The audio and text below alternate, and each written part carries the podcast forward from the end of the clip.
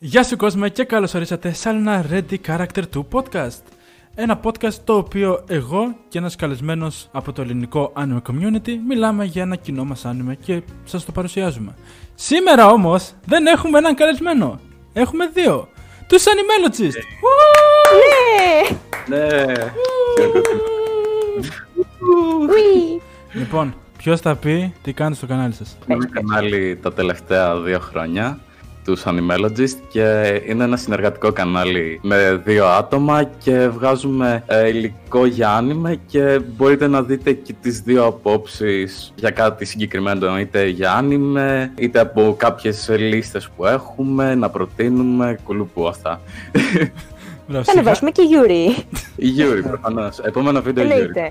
Το επόμενο βίντεο θα είναι Yuri, τέλεια. Όχι Ωραία. nice. Όχι, όχι σκέτο Yuri. όχι. Το επόμενο Ωραία, Yuri, ναι. τέλεια. Για ποιο anime θα μιλήσουμε σήμερα; Για το... Για το The Promised Neverland. Αυτό. Yay! Χειροκρότημα τώρα, ξέρεις. Λοιπόν, το Promised Neverland είναι ένα sci-fi, mystery, horror, shonen, ε, thriller, psychological, όλα μαζί, ό,τι μπορεί να σε τρομάξει γενικά. Ειδικά Shonen. Κυρίως shonen είναι, Εννοείται πάντα.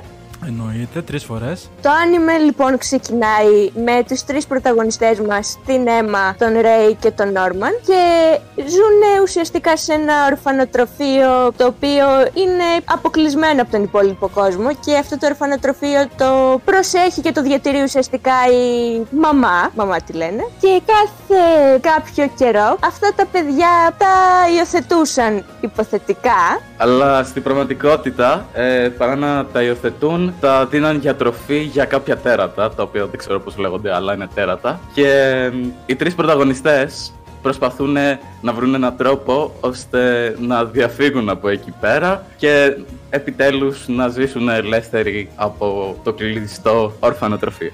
Αυτά. Ξεχάσαμε το γεγονός ότι τα παιδάκια είναι πανέξυπνα και ότι το τέρατα τρώνε το μυαλό τους. Εγώ το Promised Neverland αρχικά το είχα υποτιμήσει γιατί έλεγα οκ, η κοινότητα βρήκε κάτι ας πούμε μέτριο για να το, για να το προμοτάρει. Όμως μπήκα στο κόπο στο τέλος ε, του 19 ε, να δω το anime και το εκτίμησα πολύ παραπάνω από ότι αν το έβλεπα τη στιγμή που ήταν full trending. Το έμαθα αφότου ανακοινώθηκε, δηλαδή αρκετά νωρίς, αλλά το είδα περίπου στη μέση όταν είχε γίνει airing και γιατί είχα μάθει, ξέρω εγώ, ότι ήταν πολύ ε, καλό ή κάτι τέτοιο. Είχε γίνει ένας χαμός γενικά εκείνη την εποχή. Και κάπως έτσι είδα το πρώτο επεισόδιο, μου άρεσε και το συνέχισα. Εγώ το Promised Neverland ήταν μια εποχή που γενικά είχα πολύ καιρό να δω anime και με το που βγήκανε τη σεζόν, ε, τη χειμερινή σεζόν ε, τα anime είδα νομίζω 2-3 μαζεμένα από τα πρώτα, τα πρώτα επεισόδια από 2-3 anime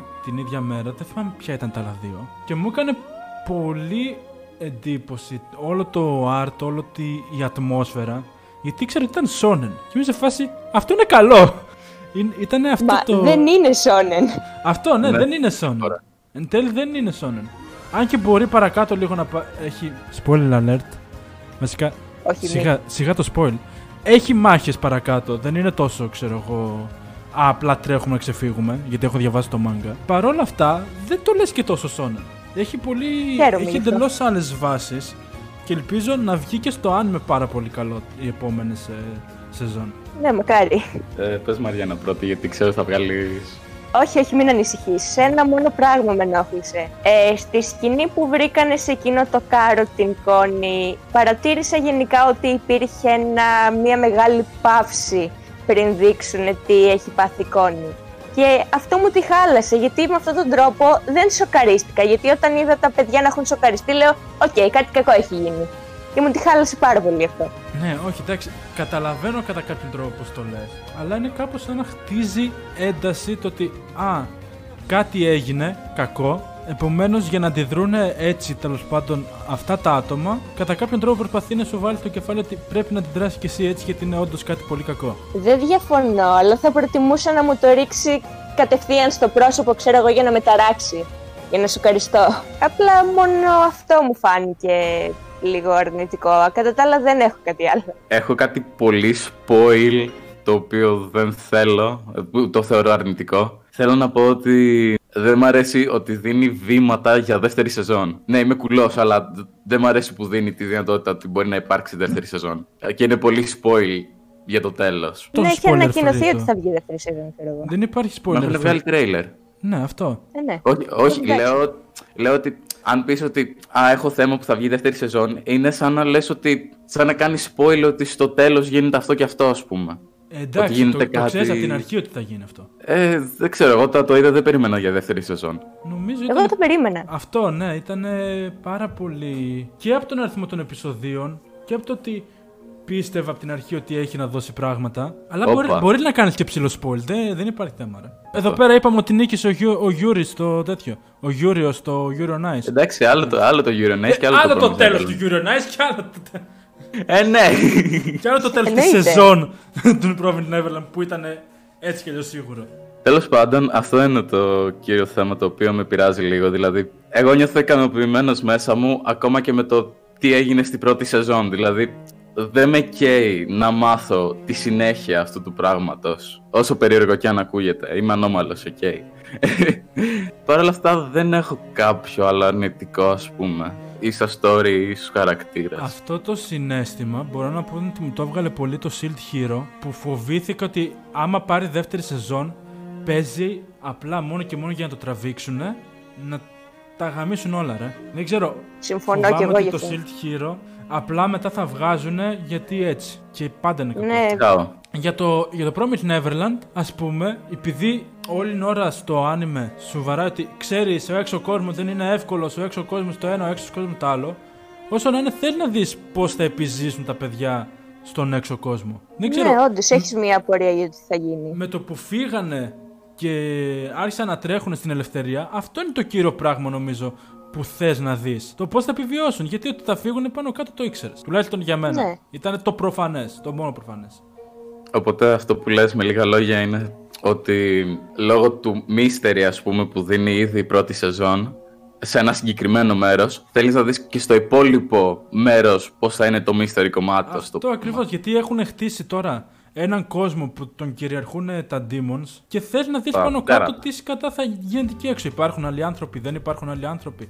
Γιατί νομίζω ότι το mystery εκεί πέρα βαράει και όχι στο ότι άμα θα φύγουν στην πρώτη σεζόν από το σπίτι. Είμαι περίεργη και το τοπίο αυτού του κόσμου πώς θα είναι. Τι αν έχει αλλάξει η φύση ή τα κτίρια Ναι, ή ναι, και αν όλα. η φύση, ξέρω εγώ, θα. Αν είναι σε στυλ sci-fi ή αν είναι Ναι, πιο υποθέτω. κομπλέ τα πράγματα. Γιατί Ναι. βλε- όσο να είναι, στο σπίτι βλέπουμε ότι είναι μια άλλη εποχή, μια πολύ πιο προηγούμενη εποχή. Σε φάση Ναι, αλλά- 1800, 1000... Ναι, αλλά στο ημερολόγιο του άνιμε νομίζω έλεγε κάτι του Ναι, στυλ 2000, 2040. ε, Ναι, 2040 κανονικά.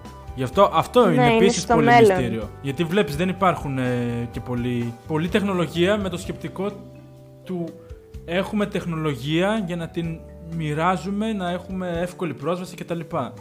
Είναι εγκλωβισμένα τα παιδιά σε εντελώς διαφορετικό χρόνο από ότι το 2040 ας πούμε. Ισχύει, αλλά απ' την άλλη σκέψη ότι είναι ένα generator για τροφή τεράτων, οπότε η τεχνολογία θα ήταν ασήμαντη. Ναι, ισχύει. Επίσης, επίσης θέλω να σου πούμε τα παιδιά να είναι όσο γίνεται πιο έξυπνα για λόγω του μυαλού τους, ωραία. Οπότε αν δώσεις τεχνολογία σε ένα παιδί, δεν θα μάθει τόσα πολλά πράγματα και δεν θα έχει ας πούμε καλύτερο brain, όπως λέγανε. Ναι, και επίσης δεν θέλουν καμία επαφή με τον έξω κόσμο. Εντάξει, προφανώς. αυτό, Ναι, ναι, αυτό, εντάξει. αυτό νομίζω είναι το κύριο λόγο. Ένα πράγμα το οποίο ε, δεν θυμάμαι αν έχει αναφερθεί στο άνιμε είναι ότι αν υπάρχουν εξίσου και άλλα ορφανοτροφία. Και εγώ δεν Ε, θυμάμαι, έχει ναι. αναφερθεί. Έχει Έχει αναφερθεί. Υπάρχουν και άλλα. Α, ναι, Ε, νομίζω και. Αλλά είναι τα δίπλα-δίπλα. έλεγε ο Αυτά Νόμαν. ή είναι. Όχι, Ε, είναι... μακριά. λογικά τα θα υπάρχουν κάποιες αποστάσεις.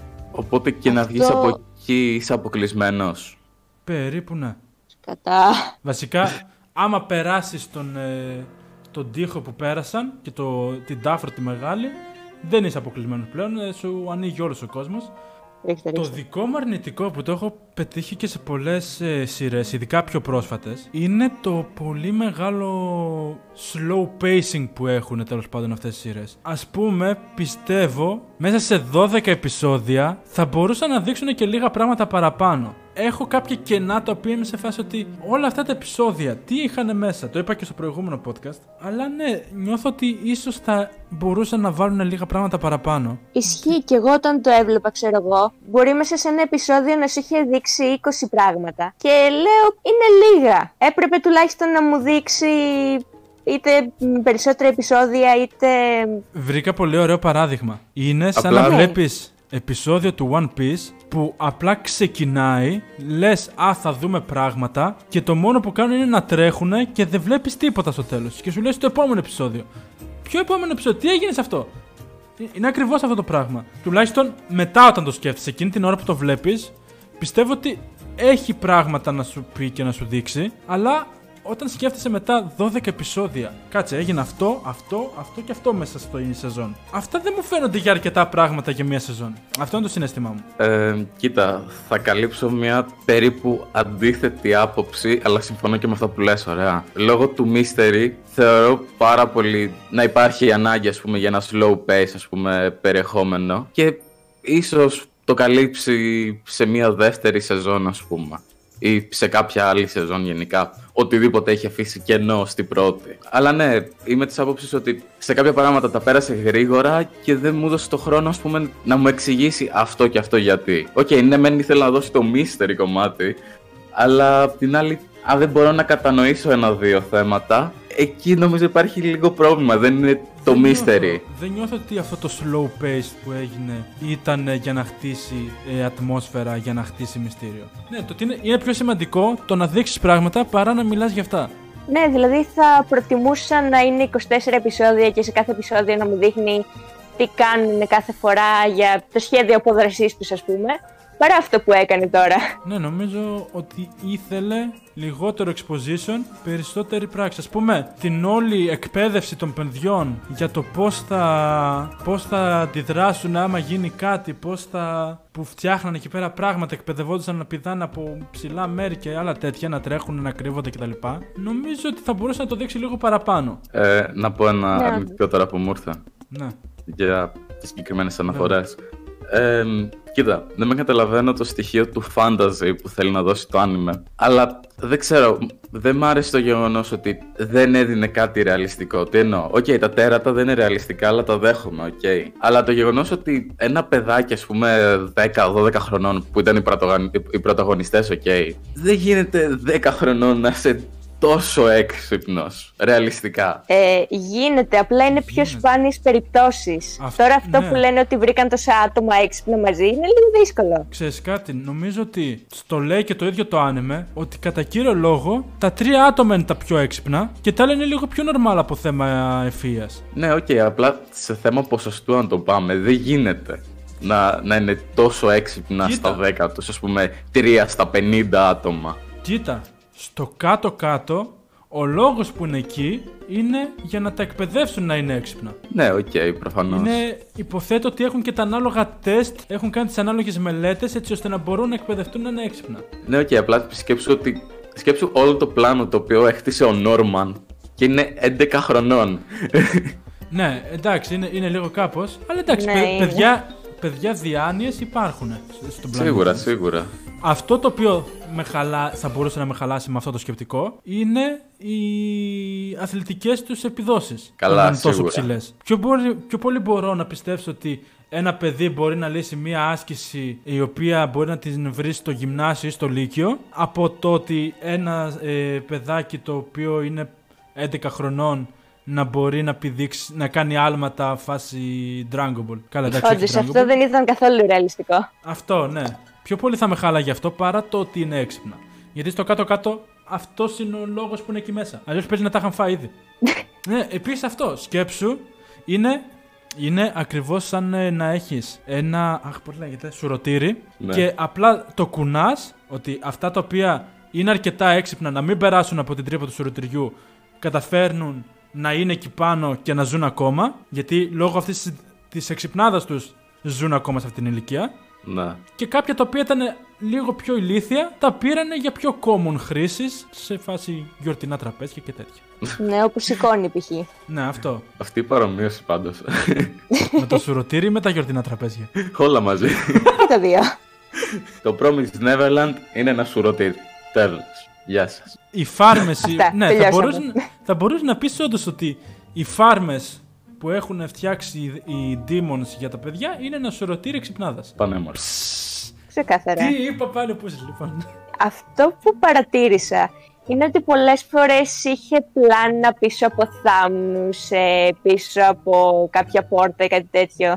Και μόνο εμένα με κρύπαραν άσχημα αυτά τα πλάνα. Δηλαδή νόμιζα ότι κάποιος παρακολουθεί κάτι τέτοιο. Ε, εντάξει, β- βάζει λίγο στο horror thriller κομμάτι που... Ναι, ναι, πολύ έξυπνα πλάνα μπορώ να πω. Πολύ ωραίο, ναι. Δηλαδή, πραγματικά πίστευα ότι κάποιος ήταν εκεί πίσω και του κοίταγε. Και είχα πολύ άγχος όταν γινόταν αυτό. Μια πολύ αγαπημένη στιγμή ήταν ε, όταν αποκαλύφθηκε, ξέρω εγώ, ότι η Έμα δεν είχε παρατήσει το σχέδιο για να σώσει τα παιδιά και την έδειξε, ξέρω εγώ, σε κάποια στιγμή όπως περπάταγε, ξαφνικά σκάει ένα χαμόγελο και από, από εκείνη τη στιγμή και μετά, ξέρω εγώ, ήξερες ότι, οκ, από αυτό το σημείο όλα θα γίνουν, θα γίνει χαμός. Ε, είναι, Και- είναι, το- είναι- νομίζω είναι κλασικό αυτό ότι όταν βλέπεις κάποιες εκφράσεις συγκεκριμένες σε άνιμε χαρακτήρας, shit just got Συστάθηκε serious. κάτι μεγάλο. Ναι. Κάτι άλλο που μου άρεσε πολύ ήταν ε, όλο το backstory της ε, αδελφής Krone. Ειλικρινά, ε, εκεί πέρα που ήμουν σε φάση απλά βγάλτε την από το show, δεν την αντέχω άλλο. Με το που βάλανε αυτό το backstory λέω, οκ, δεν το περίμενα αυτό, τώρα τη συμπαθώ λίγο παραπάνω. Ειδικά νομίζω το, το ψυχολογικό κομμάτι του συγκεκριμένου χαρακτήρα με, το παιδί, με την κούκλα βασικά που είχε συνέχεια και τα λοιπά ήταν πάρα πολύ ωραία. Ναι, όντως. Με είχε τρομάξει αρκετά, μπορώ να πω. Ήταν λίγο τρομακτική χαρακτήρα. Είναι δεν αυτό, ξέρω. ναι, είναι το psy- psychological horror. Είναι πάρα πολύ ωραίο. Δεν ξέρω, εμένα προσωπικά το horror είναι το αγαπημένο μου κομμάτι. Στα άνιμε γενικά, το αγαπημένο genre. Ε, η genre, πώς λέγεται μόνο Ποτέ δεν ξέρω. Ε, Τζένερ. Τζάντρα, τζάντρα νομίζω. Ή όχι. Αυτό καταλάβατε τέλος πάντων. Εγώ να το Κάτι, πούμε τέλος βλάχικα. Ζάρα! Genre. Genre. Ζούρε! Ζενερέ! Ε, Ζάρα θα το λέμε. Ζάρα, υπέροχα. Το αγαπημένο είναι από τα αγαπημένα μου τέλος πάντων. Ε, Ζάρα το horror στα άνιμε. Ειδικά από εκεί που Πανέμορφο. παίρνουν τα ρούχα τους στα άνιμε. Εντάξει, σταματάω. Διαφήμιση. Χα- Χορηγούμενο. Ναι, ναι, ου, ξεκάθαρα χορηγούμενο. Έχω να πω δύο πράγματα τα οποία μου άρεσαν πάρα πολύ στο άνιμε.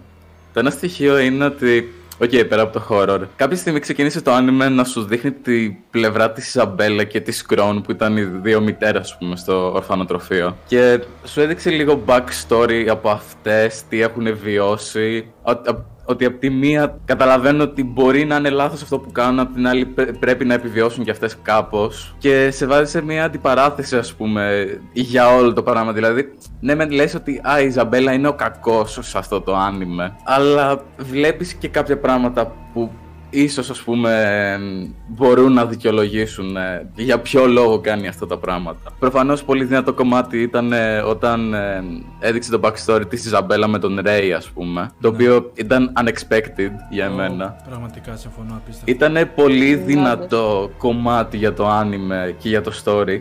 Η όλη σκηνή με την Ιζαμπέλα και το άλλο το παιδί όταν ήταν αυτή μέσα στο, στη φάρμα με τη μουσική που έπαιξε και κοντά στο τέλος Πραγματικά ήταν από τις πιο επικές στιγμές για εμένα για αυτό το άνιμε. Πόνεσε η ψυχή μου με αυτό. Ισχύει αυτό, αυτό ακριβώς. Πόνεσαι η ψυχή σου γιατί έχει περάσει τα ίδια και βλέπεις την Ιζαμπέλα να έχει εντελώς διαφορετικά συναισθήματα από, ότι, από αυτά που θέλει να δείξει όντως. Γιατί δεν της επιτρέπεται να τα δείξει. Πραγματικά ήταν το μόνο που δεν περίμενα. Πραγματικά. ναι. Οπότε, για να το κλείσω λίγο το θέμα, θεωρώ πολύ κύριο κομμάτι αυτή τη συγκεκριμένη αναφορά που έκανα και σίγουρα εί- είμαι από τους ανώμαλους, οκ. Από τους αγαπημένους μου χαρακτήρες, ο πιο αγαπημένος μου παίζει να ήταν ο Ρέι. Μπορεί να, να είχε χίλια δυο προβλήματα ο τύπος, αλλά εμένα μ' άρεσαν, μ' άρεσαν χαρακτήρας, ποια πράγματα έκανε, ποια όχι, ποια ήταν τα λάθη του, ποια ήταν τα σωστά πράγματα που έκανε ότι ναι μεν ανταγωνιζόταν ας πούμε τον Νόρμαν ας πούμε ή την Έμα και ήταν λίγο πιο α είμαι μόνος μου, είμαι ο τύπος που, που είμαι ο έξυπνος και σας παρατάω αλλά ταυτόχρονα ο τύπος τελικά μπορεί να είναι και λάθος σε κάποια, σε κάποια πράγματα και να βγαίνει μπροστά του ο Νόρμαν και να του λέει σε φάση σε κατουράω ρε φίλε είμαι πιο έξυπνος από σένα Ε, έχω καλύτερα επειδή πλάνα Και εμένα είναι. Αλλά τον προτιμώ καλύτερα τον τέτοιον. Τον... Επειδή και εμένα είναι αγαπημένος μου χαρακτήρας ο Ρέι από όλη τη Το σειρά. περίμενα, το περίμενα.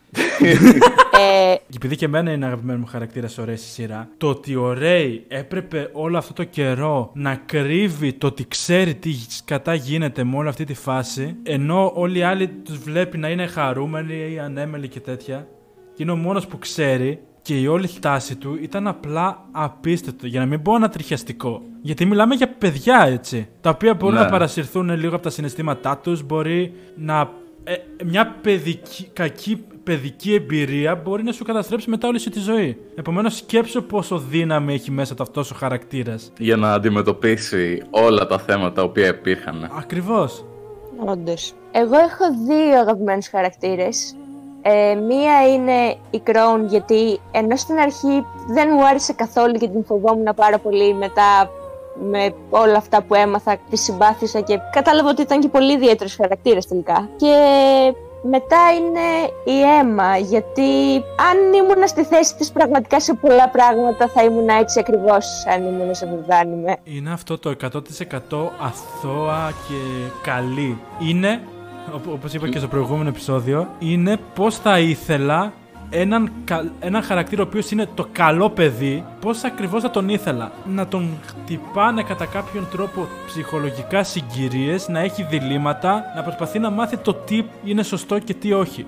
Στο προηγούμενο που μίλαγα για τον ε, Τάντζιρο, που απλά είναι απλά ένα καλό παιδί το οποίο έτυχε να του συμβούν πράγματα και εν τέλει είναι OP και κάνει πράγματα και όλα αυτά, δεν έχει κανένα δίλημα. Απλά λέει αυτό θα κάνω, τέλος. Μου προτιμώ ένα χαρακτήρα σαν την Έμα. Πολύ περισσότερο. Αλλά ξέρεις τι φοβάμαι. Φοβάμαι ότι κάποια στιγμή θα σπάσει από όλα αυτά. Δεν ξέρω πώς θα αντέξει ακόμα. Όσο να είναι, πιστεύω ότι έχει δείξει σκηνές που όντως σπάει αρκετές ναι, φορές. όντως. Ανησυχώ λίγο γι' αυτό. Στα θετικά εννοείται μπαίνουν animation, το πόσο ωραίο και όμορφο είναι, μουσική, ε, ατμόσφαιρα. Ατμόσφαιρα. Αυτό, Εντάξει, ναι. αυτά είναι Σκηνοθεσία. δεδομένα. Όντως, όντως. Εντάξει. Νομίζω αυτά είναι Φωτισμός. αυτονόητα, είναι αυτονόητα αυτά νομίζω. Εντάξει, 2020 έχουμε, δεν γίνεται να, έχει- να μην έχει καλό animation. Ε, Μην το λες. απ' απ' τη μέση Μην και το μετά λες. του BNA, το έχεις δει; Ε, ναι, εντάξει, εκεί πέρα ήταν λίγο πιο low budget.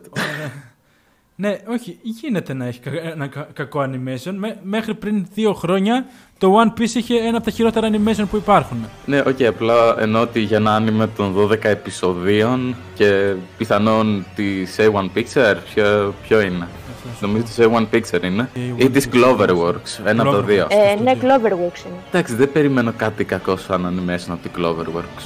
Ναι, Αλλά εντάξει, νομίζω είχε μόνο και την- σε διαχείριση ήταν λίγο επίφοβο.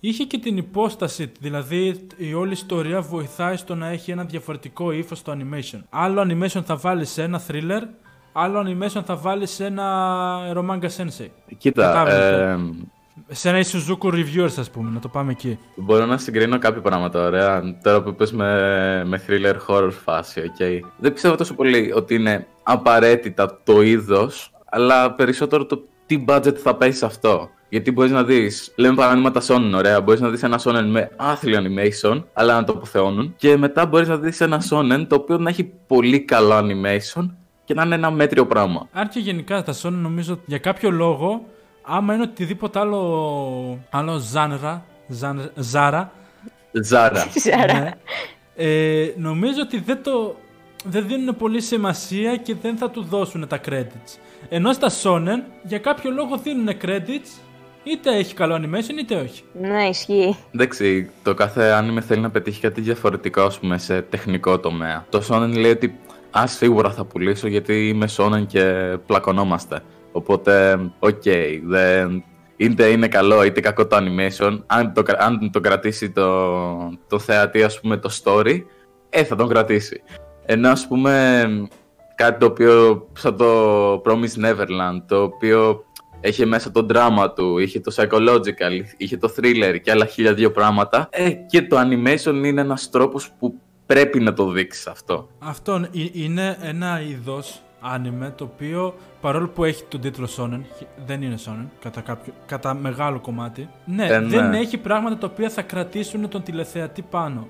Έχει κάποια πράγματα τα οποία πρέπει όσο να είναι να μην θέλεις αυτό το εύπεπτο υλικό που έχουν τα Shonen για να τον κρατήσει τον άλλον. Πολλοί Επίσης, που άλλο βλέπουν ένα πράγμα. Shonen παίζει να του κάνουν drop, ξέρω εγώ. Ε, καλά, σίγουρα. Ε, ας πούμε, το πάμε σε θέμα animation, ωραία. Σκεφτείτε τις creepy στιγμές της Ιζαμπέλα, ας πούμε, ή, τη, ή Αυτό. της ε, Κρόν, ας Αυτό πούμε. ακριβώς. Ω, ειδικά της Crown. Εντάξει. Ναι, ειδικά της Crown. Δηλαδή, αν δεν υπήρχε εκεί πέρα το animation για να το σηκώσει αυτό το πράγμα, δεν θα σου δίνει τόσο έντονα αυτό το βίωμα και το χώρο. Ακριβώς, α- αυτό λέω ότι έχει κατά κάποιον τρόπο σχέση το animation με το είδος του anime το οποίο θα δεις. Μόνο και μόνο που ήταν τόσο χαρούμενο το animation στην αρχή. Πιστεύω κατάφερε να κερδίσει πολλούς με την έννοια ότι πολλοί πίστεψαν ότι δεν ήταν dark αυτό το anime. Και κοίτα, αν δείχνεις ένα άνιμε με χαρούμενα παιδάκια. Βλέπω Λίγο μια πολύ, δυνάμει ναι. στην αρχή. Ωραία, ναι, αλλά το animation το κάνει ακόμα πιο ξεκάθαρο ότι είναι χαρούμενο. Ναι. Γιατί είχε Και έναν τα χρώματα. φωτισμό που το έκανε λίγο Ναι. πιο. Ναι, στο, στο μισό άνιμε τα βλέπεις τα παιδάκια να τρέχουν και να για...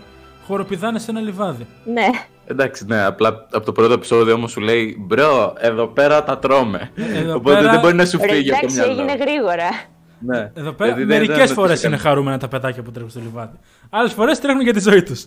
Πιστεύω ότι μοιάζει πολύ με το Made in Abyss. Γιατί και στα δύο, ξέρω εγώ, ξεκινάει με χαρούμενα παιδάκια, αργά και σταθερά. Και μετά στο γυρίζεις σε dark, περίεργο κομμάτι. Ε, άλλο ένα που είναι ακριβώς έτσι είναι το Madoka, μα, μα- το Madoka Magica. Και σε αυτό το ίδιο πράγμα γίνεται. Πάντως για το Main in Abyss μπορώ να συμφωνήσω και από θέμα world building. Γιατί σου Ναι, όντως, χτίσει έναν όντως. κόσμο και το πώς είναι και πώς δουλεύει αυτός ο κόσμος. Σιγά σιγά. Εν τω μεταξύ ξεκινάει με ορφανά παιδάκια και σε αυτό.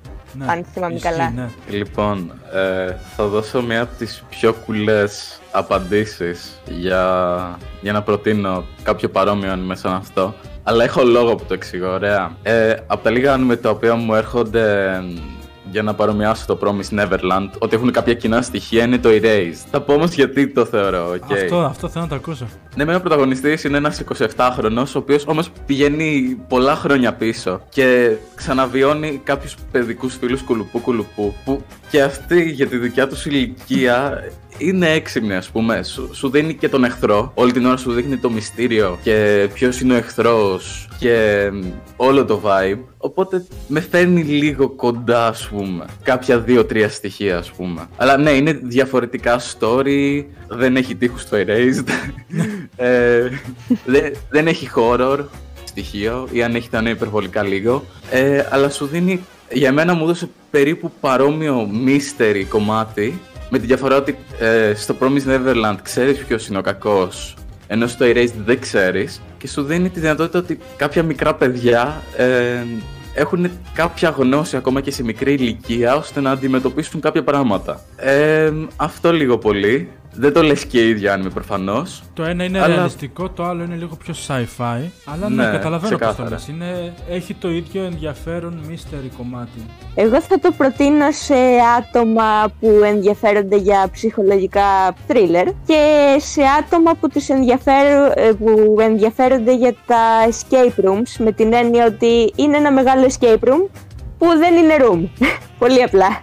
Wow, συμφωνώ. Πολύ, πολύ ωραία τέτοια επίσης παρατήρηση. Δεν μπορώ να καλύψω κάτι παραπάνω από αυτό που είπε η Μαριάννα. Ε, νομίζω εγώ με μπορώ να κάλυψε. καλύψω το ότι δεν είναι για άτομα τα οποία θα πάνε να δουν Σόνεν. Καλά, σίγουρα. Ξεκάθαρα δεν είναι. Καμία σχέση με Παιδιά, Shonen. μην μη βλέπετε Σόνεν και νομίζετε ότι α, θα δω μάχες με παιδάκια και δυνάμεις και τέτοια.